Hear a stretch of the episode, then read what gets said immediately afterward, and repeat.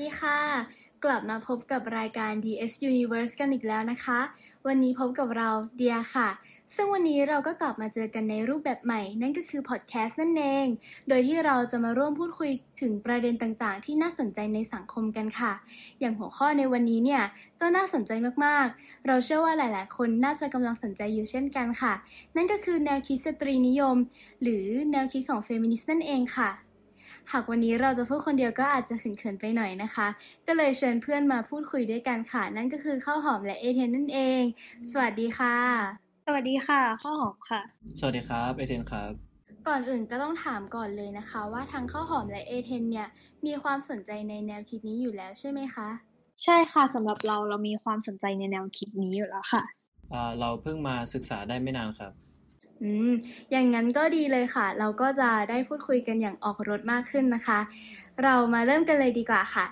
หลายๆ คนก็น่าจะเคยได้ยินคำว่า feminist หรือแนวคิดสตรีนิยมอยู่บ้างแล้วนะคะ แต่เราว่าก็ยังคงมีคนที่ยังไม่เข้าใจความหมายของแนวคิดพวกนี้อยู่ อย่างเอเทน first impression ของคำว่า feminist ของเอเทนเนี่ยเป็นยังไงคะ first impression ของเราต่อคำนี้ก็คือ ตอนแรกคิดว่าเป็นแนวคิดที่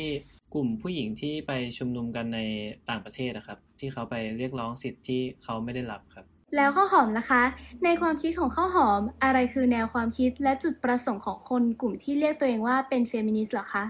สำหรับเรานะคะ แนวคิดของเฟมินิสต์คือแนวคิดของกลุ่มคนที่เรียกร้องความเท่าเทียมให้กับทุกๆเพศในสังคม ที่เรียกตัวเองว่าเป็นเฟมินิสต์ ซึ่งเฟมินิสต์นั้นไม่ได้เรียกร้องเพียงแค่สิทธิของผู้หญิงเท่านั้น เนื่องจากระบบชายเป็นใหญ่กดทับทุกคนทุกเพศ ดังนั้นเฟมินิสต์จึงเรียกร้องความเท่าเทียมให้กับทุกๆเพศในสังคม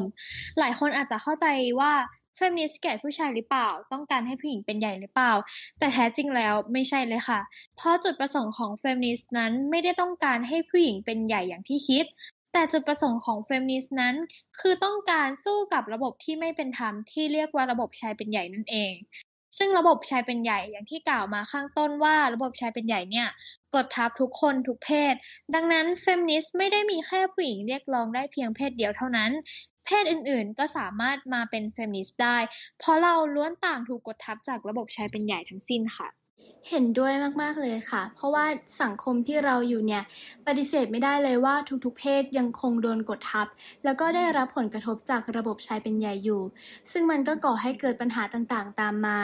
แนวคิดของเฟมินิสต์ก็คือเพื่อที่จะเรียกร้องความเท่าเทียมให้กับทุกๆ เพศนั่นเองค่ะ แต่ว่าคนที่เพิ่งรู้จักหรืออาจจะได้ยินคำนี้เป็นครั้งแรก ก็อาจจะเอ๊ะๆ ในใจว่าเฮ้ย แต่ว่าคำว่าเฟมินิสต์เนี่ย มันค่อนข้างที่จะดูเฉพาะเจาะจงไปที่เพศหญิงเพศเดียวหรือเปล่า อย่างเอเทนเนี่ย เราเชื่อว่าเอเทนเป็นคนที่สนับสนุน movement ตรงนี้ แต่ว่าเอเทนรู้สึกแปลกๆบ้างไหมว่าในเมื่อเราเป็นผู้ชายเราจะสามารถเป็นเฟมินิสต์ได้หรือเปล่าอะไรแบบนี้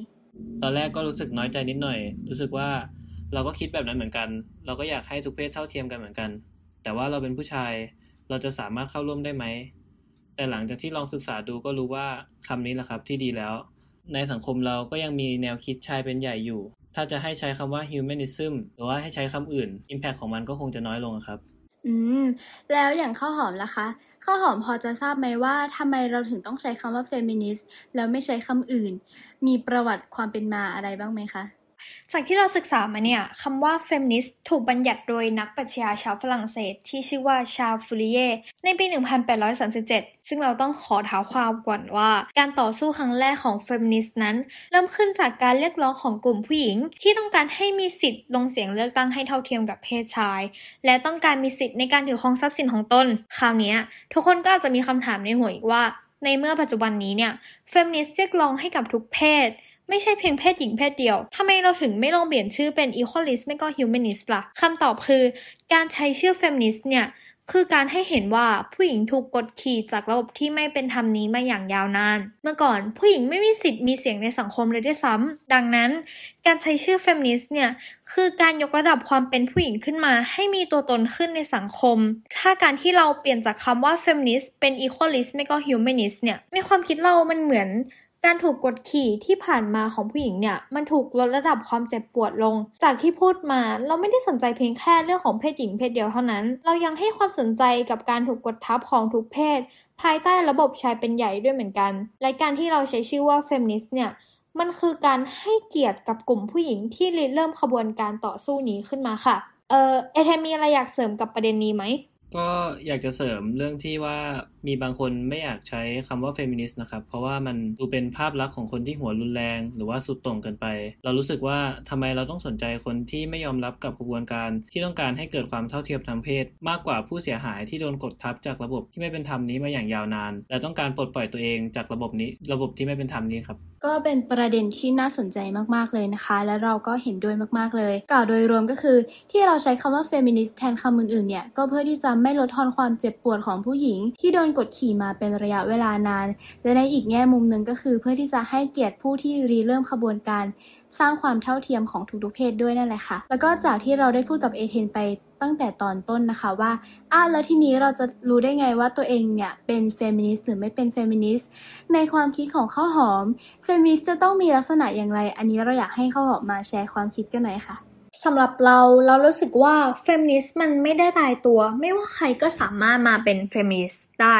แค่เรามีความรู้สึกหรือมีความคิดที่ว่า เออ ทุกวันเนี้ยสังคมเรามีปัญหาเกี่ยวกับความไม่เท่าเทียมทางเพศนะ และเราควรแก้ไขมันได้แล้ว เราคิดว่าการมีความคิดเหล่านี้ก็ทำให้เราก้าวขาเข้ามาสู่แนวคิดเฟมินิสต์แล้ว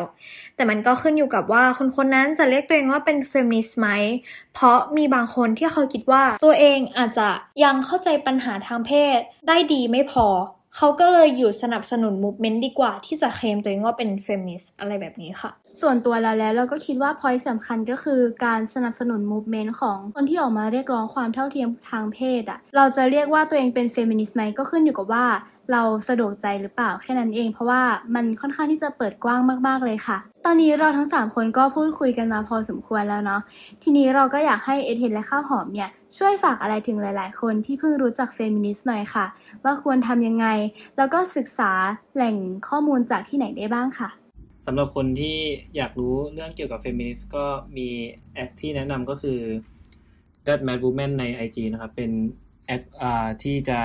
ให้ความรู้เกี่ยวกับเฟมินิสต์ได้ดีมาก มีข้อมูลน่าสนใจหลาย ๆ อย่างเลยครับ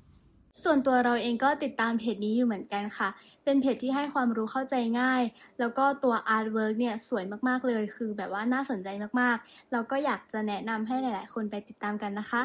แล้วข้าวหอมล่ะ มีประเด็นไหนที่อยากให้ผู้ฟังตระหนักเป็นพิเศษ หรือว่ามีอะไรอยากฝากทุกๆคนไหมคะ ก็อยากฝากว่าถ้าเราเชื่อในความเท่าเทียม หรือเรียกร้องในความเท่าเทียมเนี่ยดังนั้นเราคิดว่าทุกคนควรเป็นเฟมินิสต์หรือไม่ก็สนับสนุน movement เฟมินิสต์ก็ได้ค่ะ เพราะจุดมุ่งหมายของเฟมินิสต์เนี่ยคือต้องการให้เกิดความเท่าเทียมทางเพศในสังคม โดยไม่เกิดการเลือกปฏิบัติที่ไม่เป็นธรรมทางเพศ แล้วก็อยากฝากถึงคนที่เพิ่งรู้จักกับเฟมินิสต์แล้วก็อยากศึกษาเพิ่มเติมเกี่ยวกับแนวคิดนี้ อยากให้ทุกคนศึกษาแนวคิดเฟมินิสต์ที่ไม่ได้มาจาก กลุ่มที่ต่อต้านเฟมินิสต์ก่อน